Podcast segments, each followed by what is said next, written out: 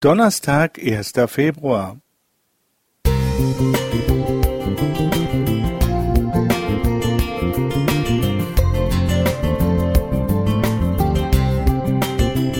Ein kleiner Lichtblick für den Tag.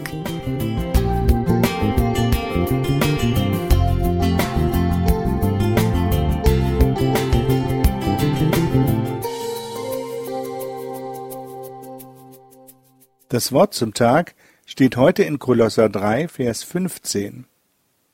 Und der Friede Christi, zu dem ihr berufen seid in einem Leibe, regiere in euren Herzen und seid dankbar. Kennst du das auch? Schöne Fassade, gepflegter Garten mit blühenden Blumen und drinnen im Haus sieht es chaotisch aus. Bei den Menschen gibt es so etwas auch im übertragenen Sinn, sogar bei Christen. Da liest man in der Bibel, geht regelmäßig in den Gottesdienst, zeigt eine fröhlich fromme Maske, doch im Herzen herrscht Dunkelheit, keine Spur von innerem Frieden.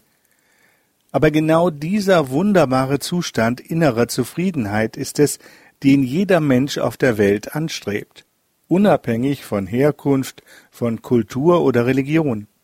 Schließlich sehnt sich jeder nach Ausgeglichenheit, nach Ruhe, nach Schlaf, nach guten Beziehungen, nach Geduld und Gelassenheit, nach Selbstvertrauen, nach Dankbarkeit und Freude.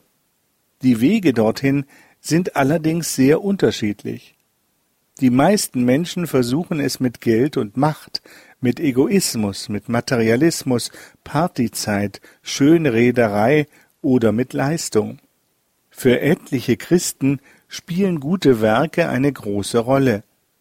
Denn man muss ja etwas tun, um sich Punkte im Himmel zu ergattern und sich Gottes Gunst zu sichern. Dabei reicht es völlig aus, sich seine Liebe, seine Gnade und seinen Frieden einfach schenken zu lassen und Danke zu sagen.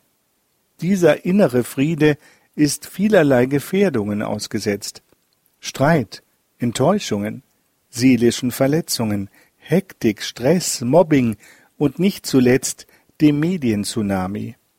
Der Einfluss der sozialen Medien ist in den vergangenen Jahren riesengroß und zu einer echten Gefahr geworden.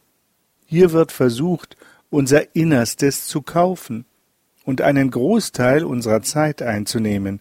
Profitgesteuerte Unternehmen handeln mit unserer Aufmerksamkeit, mit unseren Wünschen, Sehnsüchten, Begierden und Ängsten. Wahren inneren Frieden bekommen wir allein durch Jesus.